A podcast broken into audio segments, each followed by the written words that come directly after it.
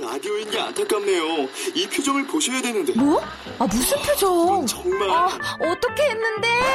KBS 라디오 7개 채널에서 제공하는 최고급 정보들을 사진과 기사 그리고 영상으로 확인하실 수 있습니다. 읽는 라디오 KBS 라디오 홈페이지 라디오.kbs.co.kr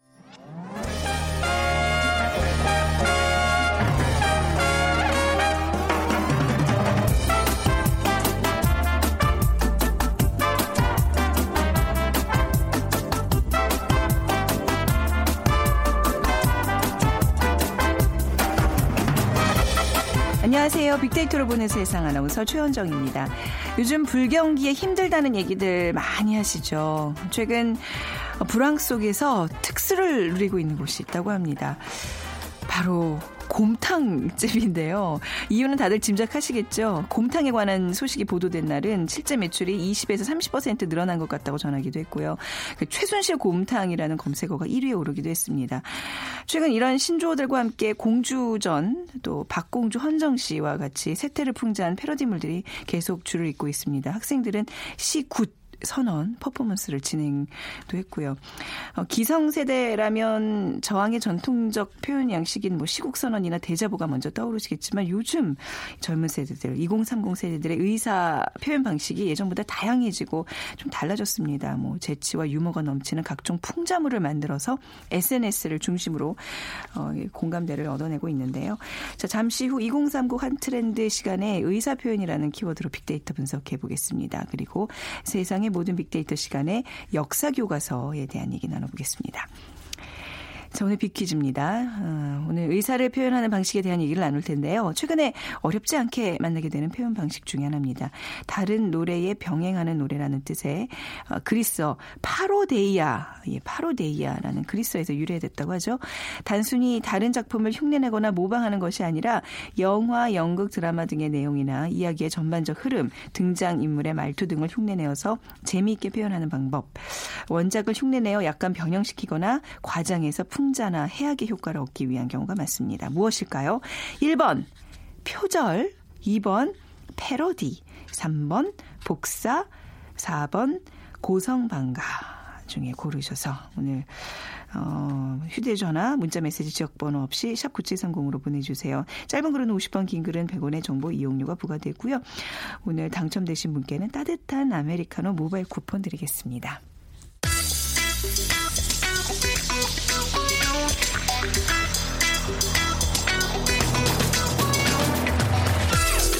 오늘 여러분이 궁금한 모든 이슈를 알아보는 세상의 모든 빅데이터 연세대 박희준 교수가 분석해드립니다. 네, 세상의 모든 빅데이터 연세대학교 정보산업공학과 박희준 교수 나오셨어요. 안녕하세요. 네, 안녕하십니까. 자, 최근에 이제 이달 말 28일 예정입니다. 공개를 앞두고 있는 국정 역사 교과서가 얘도 최순실 게이트랑 저 엮여서 굉장히 거센 난관에 직면을 하고 있네요. 그렇죠. 국정 교과서를 주도했던 김상률 전 대통령 교육문화수석 비서관이 네. 최씨 최측근인 차은택 씨의 외삼촌으로 외삼촌. 또 밝혀지면서 지금 역사계는 국정 교과서 반대에 나서고 있고요. 네. 최순실 씨의 국정농단 의혹들이 드러나고 최 씨에 대한 검찰 조사가 시작되면서 국정교과서도 당장 중단해야 되는 것이 아니냐 음. 하는 의견도 많이 올라오는 것 같고요. 안 그래도 찬반 의견이 첨예하게 대립했던 국정교과서를 지금 힘을 잃은 네. 박근혜 정부가 과연 밀어붙일 수 있겠느냐 하는 의견까지 나오는데 사실 현 정부가 발표할 예정인 첫 이제 비선 실세 의혹 이후에 나온 첫 정책이기 때문에 좀 기초가 더 주목되는 것 같습니다. 네. 자, 그리고 이제 뭐 2일 신임 총리 후보자로 지명된 뭐 이제 그 수락 에 대한 거는 이제 오늘 좀 밝혀진다고 하는데요. 아무튼 그 김병준 국민대 교수도 예전에 그 국정 역사 교과서에 굉장히 강하게 반대했던 인물이라면서요. 그렇죠. 네. 김 후보자는 지난해죠. 국정화 논쟁이 거셀 때 10월 22일자에 한 신문에서 국정화 지금이라도 회군하라라는 제목의 칼럼을 기고한 적이 있고요. 그는 여기서 교과서를 국정으로 획일화해서 강제하기보다는 현실이라는 또가 또 다른 교과서를 잘 쓰기 위해 노력하는 것이 필요하다라면서 글로벌화 정보와 함께 역사는 더 높은 다양성을 향해 흐르고 있다. 여기에 국정화로 획일성에 뚝을 쌓는다. 아서라라고 굉장히 강하게 강한 어조였네요. 예, 네. 표현을 하면서 어, 국정교과서 반대 주장을 펼친 적이 있습니다. 네. 자, 그리고 이제 뭐 진보학계와 시민단체의 국정 교과서 반대 움직임, 뭐 이제 이게 뭐 한 1년 정도 됐었잖아요. 예. 근데 이제 굉장히 이번 사건을 계기로 본격화되는 양상인 것 같네요. 그렇죠. 한국사 교과서 국정화 저지 네트워크는 네. 이 일입니다. 서울 광화문 광장에서 기자회견을 열었는데요. 박근혜 정부의 국정 교과서는 최순실 교과서다. 라는 합리적인 의심이 드는 상황이라면서 이제라도 국정교과서를 당장 폐기해야 된다는 주장을 했고요. 1일에는 또 한국사 연구회 등 아, 47개 역사학회 단체가 지금까지 일방적 정책들이 정상적인 국정 운영의 결과가 아니었음이 드러난 만큼 국정화 고시를 철회하라고 또 요구를 했습니다. 근데 이제 박근혜 정부 같은 경우는 좌편향된 중고교 역사 교과서를 바로잡겠다면서 지난해죠. 10월 역사 교과서 국정화를 발표했었고요. 네. 교육부와 국사편찬위는 현재 내용 집필을 지금 마치고 네. 부록과 오탈자, 사진 등 뭐 세부적인 내용을 좀 가다듬는 그런 음. 작업을 하고 있는 것 같고요. 앞서 진행자께서 말씀하신 대로 오는 28일 네. 현장 검토본을 이제 인터넷에 에, 공개할 예정인데 이 교과서는 국민 의견 수렴과 수정을 거친 뒤에 내년 3월부터는 네. 전국 중학교와 고등학교 6천여 곳에서 어, 적용될 예정으로 있습니다. 네, 역사 교과서 국 정 교과서 이 발행 일정을 좀 자세히 보니까 이제 예. 28일에 현장 검토본이 이제 공개가 되고 인터넷을 통해서 예, 2부 경태로 공개가 되고요. 예, 12월 말에 홈페이지를 통해서 의견이 수렴되면 이제 2017년 1월 말까지 편찬 심의위원회에서 최종본 확정하고 2월 초에 이제 최종본이 인쇄되고 2월 말까지는 전국 이제 중고교에 배포가 되면서 아마 이제 새 학기부터는 새 학년부터는 이제 우리 학생들이 이 역사 교과서를 교- 가지고 이제 어, 공부를 하게 되죠. 하게 되는 거죠. 근데 이제 이런 계획 에좀 지금 차질이 빚어지지 않을까. 예. 왜냐하면 이제 이런 최준실 게이트와 맞물려서 반대 여론들이 더 확산되고 있거든요. 교육부의 입장은 어떻습니까? 뭐 교육부는 공개 의견 수렴 배포는 계획대로 진행될 것이라고 얘기를 하고 있고요. 취소는 할 수 없다는 입장입니다. 네. 지금 말씀하신 것처럼 내년 3월 고등학교의 한국사, 중학교의 역사 교과서를 보급하려면 이달 28일 현장 검토본을 공개할 수밖에 없다는 입장이고요. 이준식 사회부총리 겸 교육부 장관은 1일 국회 교육문화체육관광위원회 전체회에 참석해서 국정교과서는 학생들의 역사 공부를 위해 추진하는 것이다. 중단은 상당히 어려운 문제다라고 답을 네. 했고요. 또 교육부 관계자들은 어느 한쪽으로 치우치지 않은 내용으로 만들고 있다. 일단 결과가 나온 다음에 논의해도 늦지 않을 것이다라는 에, 입장을 에, 표명을 했습니다. 그리고 대표 집필자로 알려진 신영식 이화여대 명예교수도 이 일 한 라디오에 출연해서 최순실과 교과서가 무슨 관련이 있느냐. 네. 지금 집필이 다 돼가고 있는데 에, 어떻게 지금 와서 이것을 되돌릴 수 있겠느냐 하는 또 입장을 표명한 것으로 알려지고 있습니다. 네. 자, 이제 궁금한 거는 SNS 상에서 이게 이제 빅데이터의 어떤 감성 분석이랄까 어떻게 나타나고 있어요? 예. 저도 참 네. 궁금했는데요. 예. 에, 이게 분석을 좀 해보니까 에, 전체 SNS 사용자들의 한45% 정도는 중립적인 견해를 가지고 있는 것 아, 같아요. 네. 그리고 16% 정도는 긍정적인 견해를 가지고 네. 있고요. 38%는 부정적인 견해. 네. 그래서 막 절반 정도가 아직까지는 좀 관망세 네. 지켜보자. 결과물이 나온 다음에 우리가 논의해도. 늦지 않을 네. 것이라는 의견을 가지고 있는 것 네. 같고 어, 그리고 그 절반의 한 30. 그러니까 전체 38%죠. 여전히 부정적인 의견을 가지고 있는 것 같은데 음. 네. 연관 단어로 상위 순위에 있는 단어들을 보면 지금 그 최순실 네. 게이트와 관련된 단어가 줄을 이루고 있습니다. 네. 이제 우리가 이거는 이제 정말 나와 보고 나서 이제 그 어떤 뭐 맥락이나 뭐 단어 가지고 이제 좀 논쟁을 벌이는 거가 맞는 거라고 생각하고요. 지금 그거에 앞서서 뭐 미국의 교육 포털 사이트에서 울릉도가 뭐 일본 땅으로 소개되고 있고 뭐 이런 류의 지금 외부에서 이루어지는 역사 왜곡들에도 우리가 좀 계속 신경을 써야 될 것 같아요. 그렇죠. 지금 예. 뭐 국내에서는 국정 역사 교과서 문제로 어 진보와 보수 간의 좀 대립도 있고요. 네. 절차상의 문제를 제기하는 또 시민들도 많이 있지만은 지금 문제는 사실은 지금 소개한 것처럼 미국의 초등 초중고교 교사와 네. 학생 도서관 사세들에게 교육 콘텐츠를 제공하는 그 교육 포털 사이트 음. 네. 팩트온 파일이라는 사이트가 있는데요. 여기에 울릉도가 지금 일본 땅으로 소개돼 있는 것으로 독도가 드러났어요. 아니가 지- 지금 울릉도라는 얘기 잖아요. 그렇죠. 엄연히 우리 저기 나라의 땅으로 지금 표기가 돼 있어야 되는 그렇죠. 울릉도가 울릉도는 예. 사실 논란의 그 그런 여지가 없어요. 여지도 네, 없는데도 네. 불구하고 이것이 지금 일본의 예, 영토로 소개가 되고 있고요. 이게 어떻게 밝혀졌냐면 예. 사이버 외교 사절단이죠. 반크가 이제 이 일에 이 사이트의 에, 남한 지도에는 독도가 없으며 울릉도는 동해 아, 울릉도는 일본 땅으로 표기가 되어 있고 동해는 네. 일본해로 표기가 되어져 있다고 이제 밝혔어요. 네. 그러니까 이것도 지금 미국에 있는 한 그 유학생, 곧 음. 미국에서 고등학교를 다니고 있는 유학생이 이제 반크 활동을 하면서 네. 이 사실을 발견하고 이제 반크에서 어, 이 문제를 지금 바로잡기 위해서 나름대로 민간에서 노력을 하고 있는 것 같습니다. 네, 이거는 분명한 오류니까 이제 시정을 해야 되는데. 그러니까 지금 이렇게 그동안 우리가 몰랐다는 거잖아요. 네. 울릉도가 이렇게 표기, 에, 일본 영토로 표기가 되어져 있고 그 다음에 뭐 동해 문제는 계속 논란의 여지가 있었습니다만 동해도 또 일본어로 표기가 되어져 있고 네네. 그래서 우리 국내에서 지금 근대사를 두고 어떤 사관을 가지고 역사를 정립하고 그걸 우리 후손들에게 가르칠 것이냐는 문제도 중요하지만 네.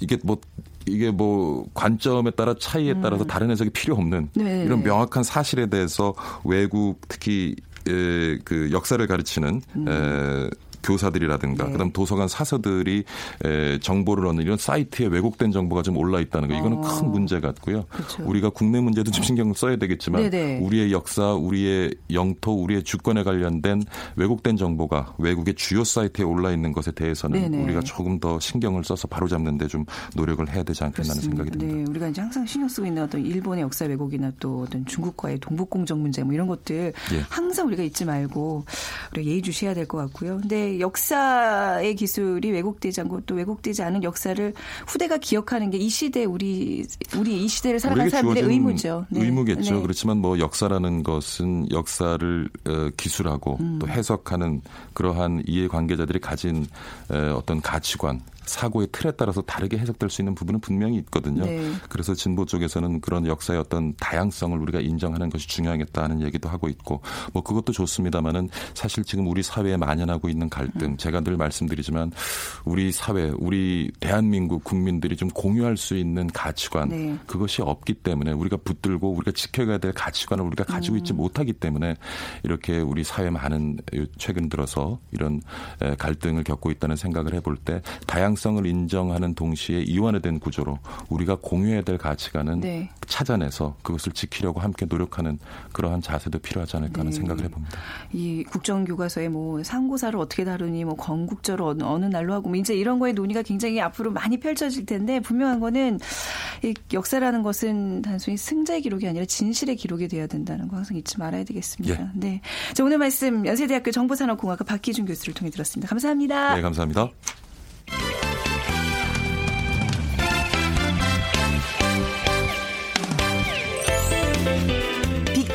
알려주는 2030 핫 트렌드. 빅커뮤니케이션 전민기 팀장이 분석해드립니다.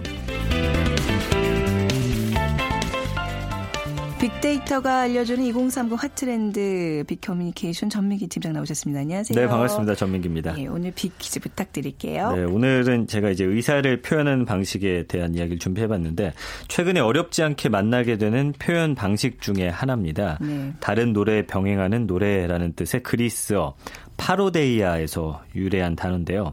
단순히 다른 작품을 흉내내거나 모방하는 게 아니라 영화나 연극, 드라마 같은 어, 이런 것들의 내용이나 이야기 어떤 전반적 흐름, 등장인물의 말투 같은 걸 흉내내서 재밌게 표현하는 방법입니다. 원작을 흉내내서 약간 변형시키거나 과장해서 풍자나 해악의 효과를 얻기 위한 경우가 많은데요. 이것은 무엇일까요? 1번 표절, 2번 패러디, 3번 복사, 4번 고성방가. 음, 때로는 이 표절 시비에 이제 걸릴 수 있는 요소들이 있어요. 근데 이거는 네. 이제 만약에 이걸 할 경우에는 분명히 이거라고 밝히고 그렇죠? 맞습니다. 하는 경우가 많죠. 네. 자, 오늘 방송 들으시면서 정답과 함께 어, 다양한 의견들 보내주시기 바랍니다. 휴대전화 문자 메시지 지역번호 없이 샵 9730이고요. 짧은 글은 50원, 긴 글은 100원의 정보 이용료가 부과됩니다. 자, 2030들의 의사 표현 방식. 에 대한 얘기를 하고 있습니다. 그냥 우리가 이제 젊은 세대들은 그냥 쟤네들은 요즘 할 말 다 하고 살아. 뭐 이제 이런 느낌을 좀 봤는데 네. 그 방식이 확실히 좀 뭔가 좀 세련되고 우리 기성세대와는 좀 다른 방법들을 추구하더라고요. 그렇죠. 예. 예. 뭐 SNS를 통해서 하는 경우가 가장 많습니다. 요즘 네. SNS야말로 젊은이들의 친구기 때문에 음. 이 정보통신정책연구원이 발표한 SNS 이용 추이와 이용 행태 분석 보고서를 봤더니 SNS를 어 20대들이 가장 많이 사용하는데 네. 2014년에 하루 평균 63.1분에서 음, 작년에 80.7분으로 이용 시간이 급증했고 올해는 더 지금 증가 추세에 있고요. 네. 30대 역시 SNS 이용 시간이 뭐 46.5분에서 50.7분으로 증가했거든요. 네. 그러니까 젊은이들이 SNS를 통해서 무언가 의사를 표현하고 전달하고 자신을 표출하는 시간이 점점 늘어가고 있다는 네. 건데 어, 이런 추세는 앞으로 더 어, 늘어날 것으로 늘어나겠죠. 보이고요. 네. 어, SNS를 통해서 어, 정말 이런저런 이야기를 다 합니다. 그래서 음. 어, 예전에 보니까 이제 친구들 같은 경우도 회사의 어떤 어, 선배라든지 네. 또뭐 간부라든지 네. 이런 사람들의 이야기까지 가감 없이 쓰는 걸 보면서 좀 놀랐던 기억이 있어요. 어, 뭐 회사에 대한 근데 비판이라든지 돌아 돌아 그 당사자한테 들어갈 수도 있는데 그 나름 용감하게 표현하는 거 아닌가요? 들어갈 확률이 높죠. 네네. 그럼에도 불구하고 음. 그러니까 실제적으로 대놓고 할 수 없는 얘기들을 네. 이 SNS를 통해서는 가감 없이 하는 젊은이들의 어. 모습을 볼 수가 있습니다. 저도 사실 SNS 이거 뭐 지금 평균 한 2, 30대 보니까 1시간 이상씩 SNS 통해 서 뭔가 의사소통 예. 한다는 얘기인데 저도 한동안은 굉장히 열심히 이걸 했거든요. 네네. 근데 이렇게 많이 이렇게 그 소위 이제 간부들한테 이제 불려가서 네. 아, 그, 그런 경우가 많아요. 예, 그게 이게 굉장히 조심해야 되는 부분이 분명히 있거든요. 그래서 네. 이제 아유 이렇게 자꾸 내가 스스로 잘 통제를 못할 거면 끈 차에서 안 하고 있는데. 근데 이게 이제 전 국민의 소통 창구가 되고 있단 말이죠. SNS라는 거 자체가. 이게 나이 이- 드신 분들도 많이 하고 그러죠. 예. 네, 재밌는 결과를 봤더니 이제 20, 30대 이후에 50대 분들이 네. SNS를 가장 많이 이용하는 걸로 나타났거든요. 그러니까 소셜 미디어 전성 시대인데 종류도 굉장히 다양합니다. 그래서 음. 뭐한 번도 써보지 않은 분들은 없을 걸로 보이고요. 대학생들 사이에서는 I로 시작하는 요즘에 굉장히 인기 있는 SNS가 있고요. 음. 네. 이제 어르신들은 어, 카스토리 많이 하고 계시고 각종 동창회나 모임은 이제 B라는 그 네. SNS를 통해서 공유하고 있는데 뭐 이제는 이 SNS가 예전엔 사실 기업 위주로 이렇게 많이 어, 돌아갔다면 이제 네. 개인으로 분산되는 그런 상황이고요.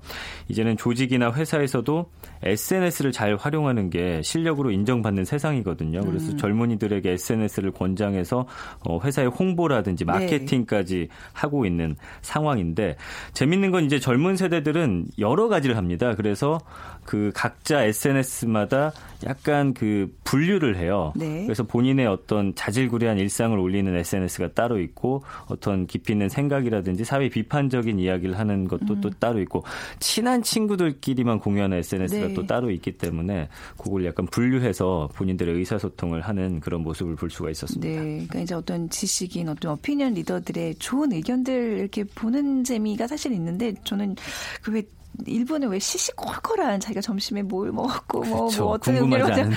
그런 신변잡기 그리고 약간 이제 과시용에 어디 여행을 갔다 오고 네. 이제 이런 것들을 과연 내가 이 사람과 공유를 해야 되나 이런 좀 회의감도 많이 느껴지곤 했었거든요. 그렇죠.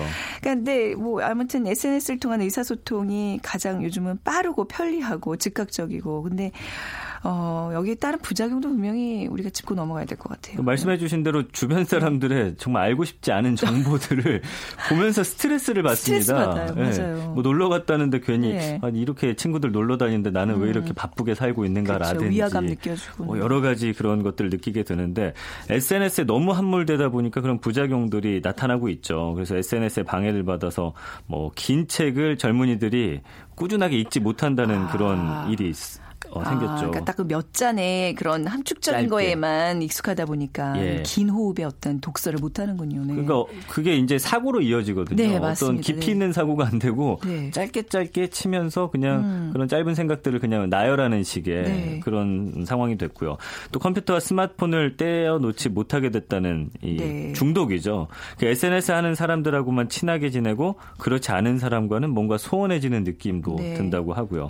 더러 정제되지 않은 생각 을 잘못 쏟아냈다가 뭐 남에게 폐를 끼치고 불미스러운 아, 일을 이게 가장 문제예요. 당하죠. 예. 예, 한동안 이칠 권리에 대한 이야기가 많이 네, 나왔었는데 다른 사람한테 상처를 주게 되는 일들. 음. 요즘에는 그 음주를 한다거나 어린 시절 그 약간의 그 끌어오르는 혈기로 인해서 썼던 글들 사실 아, 제가 그래서 끊었어요. 음주 후에 쓰는 글들이 예, 항상 이게 뭔가 위험해요. 사달이 나더라고요. 그리고 네. 생각이라는 게 바뀌기 때문에 네. 그게 그렇지만 남아 있습니다. 10년 전에 썼던 글이 남아 있어서 마치 네. 지금도 그런 생각을 하는 사람인 것처럼 이제 몰아가게 되는 경우가 있거든요. 그렇기 네. 때문에 뭐 이런 것들이 어, 돌이킬 수 없는 부메랑이 돼서 그렇죠. 돌아오기도 하는 그런 부작용이 있습니다. 내가 남긴 모든 흔적들이 사실 그게 나의 빅데이터잖아요. 그럼요. 이걸로 이제 나중에는 그 사람을 미래를 예견하고 뭐 취업이나 이런 거에도 반영되고 이런다고 한- 하니까 그러니까 회사에서 그 사람이 말씀해 주신 대로 네. 빅데이터입니다. 이 네. 사람을 뽑기 위해서 네. 찾아봐요. 이 사람의 어. SNS도 찾아가 보고 네. 어떤 발언 들을 했는지 네. 인간관계는 어떤지 이런 모습들을 음. 살펴보기 때문에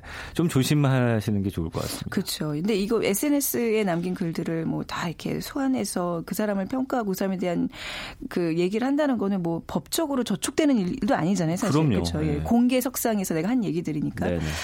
자, 그래서 SNS에서 자신의 생각을 쓸 때는 좀 더 현명하게 사용을 음. 해야 돼요. 근데 어떻게 해야 될까요? 그 자신의 생각을 전문가들이 이야기를 했는데 조금 뭐 내용이 음. 어, 한번 들어보십시오. 생각을 표현할 때 좀 겸손하게 하라는 거예요. 그래서 네. 지나친 자랑보다는 글을 읽고 사진을 보는 사람들의 입장에서 도움이 되는 정보를 나누기에 노력해야 한다. 네. 이참 이렇게까지 하면서 음. SNS를 해야 하나 싶지만 그런 점에서 SNS에 올리는 내용은 좀 진솔해야 한다고 조언하고 있고요. 네. 자신을 있는 그대로 표현해야 되고 가식적으로 잘 보이려고 하면 나중에 역효과가 난다는 음. 거고요. 꾸준함도 또 필요하다고 조언합니다. 매일 조금씩 글을 써가면서 습관화시키는 것이 중요한데 그래야 SNS에서 개인 브랜드를 높일 수 있다라고 이야기하고 있고요. 네. 더불어 많은 인맥을 쌓으려면 상대방에게 개방적이면서 호기심을 갖고 있어야 한다라는 이야기. 네. 끝으로 이게 중요해 보입니다. 절제가 아, 필요하다는 거죠. 절제 네. 예, 별거 아닌 일에 음. 흥분해가지고 막 상대의 인신 공격을 한다거나 정확하지도 않은 정보를 마구 퍼나르는 거는 네, 좋지 않다라는 겁니다. 아, 이 SNS가 이제 우리 2030 세대들의 소통의 공간이라는 점, 뭐 이제 누구나 다 공감하는 사실인데요. 최근에 사실 이번 최순실 게이트 사건의 발단이 된 것도 이제 큰 도화선이 된 것도 그 이대에서 그 대자보였잖아요. 그렇죠. 같은 수업을 들었던 한 학생이 어떤 네. 학점이나 이런 학사 관리 부당함을 얘기하면서 많은 사람들이 이제 관심을 갖게 됐는데 이 대자보가 이렇게 음. 다시 부활하고 있다 그래요. 근데 우리 때만 해도 이게 뭐 핸- 휴대전화로 뭘 한다고는 얘기 없기 때문에 대자보를 참 많이, 많이 붙였거든요. 예, 예. 대자보 글 잘 쓰는 선배들이 어떻게 보면 좀 굉장히 그 로망의 대상이고 이랬는데 예. 요즘에는 어떤 대자보들을 젊은 사람들이 쓰고 있나요? 이게 이런 네. 정치적인 이슈 말고도 많이 쓴다면서요. 그러니까 예. 말씀해 주신 거 듣다 보니까 이제 네. 후배 들어오면 한번 펜 쥐어준 다음에 한번 글 써보라고 많이 네네네. 시켰었거든요. 네. 그래서 잘 쓰는 학생들 뽑기도 했는데 그러니까 가로 70cm, 세로 1m인 이 하얀 종이가 음. 2030 세대의 마음을 사로잡고 있는데 대학교 안팎에서 논란이 불거질 때마다 손글씨로 꾹꾹 눌러 쓴 네. 대자보가 요새는 많이 붙고 있습니다. 그래서 최근 아까 말씀해 주신 음. 대로 이화여대 붙은 어디선가 말을 타고 있을 너에게라는 제목의 대자보가 음. 대표적이죠.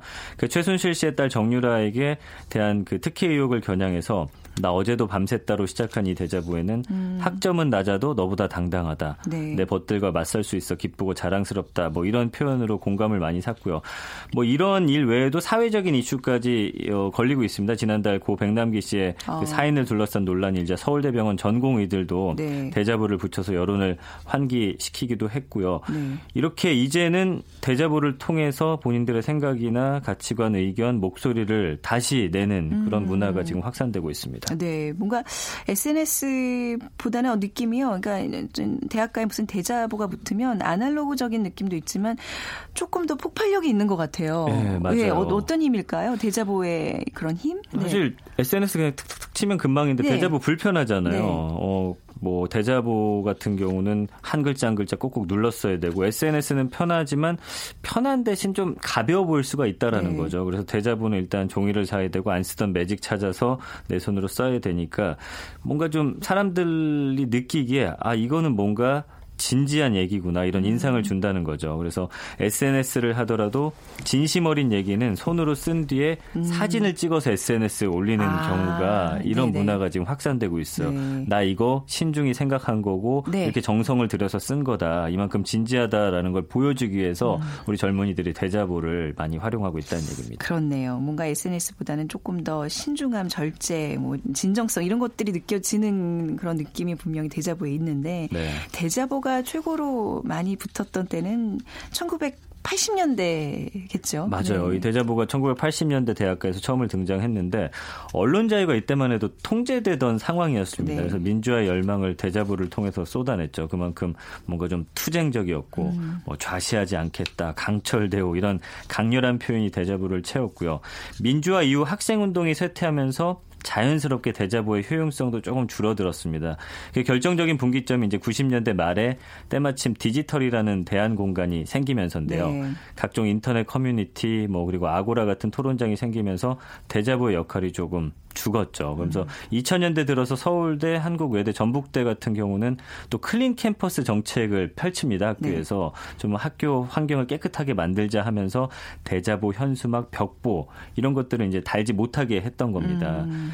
그 일부 학생들이 표현의 자유를 침해하지 말라면서 반발을 했었는데 뭐 그 이후에는 대자보 같은 경우는 뭐 운동권 학생들이나 쓰는 거 이런 인식이 강해지면서 네. 쇠퇴했었죠. 네.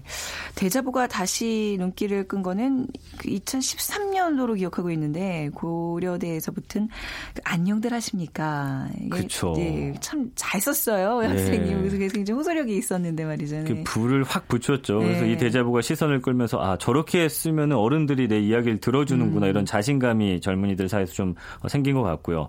요즘 누군가 나의 이야기를 들어주지 않는 그런 사회에 우리 젊은이들은 네. 좀 살고 있습니다. 그러니까 안녕들 하십니까라는 이 당시 이 물음이 유행어가 될 정도로 주목을 받았었고요.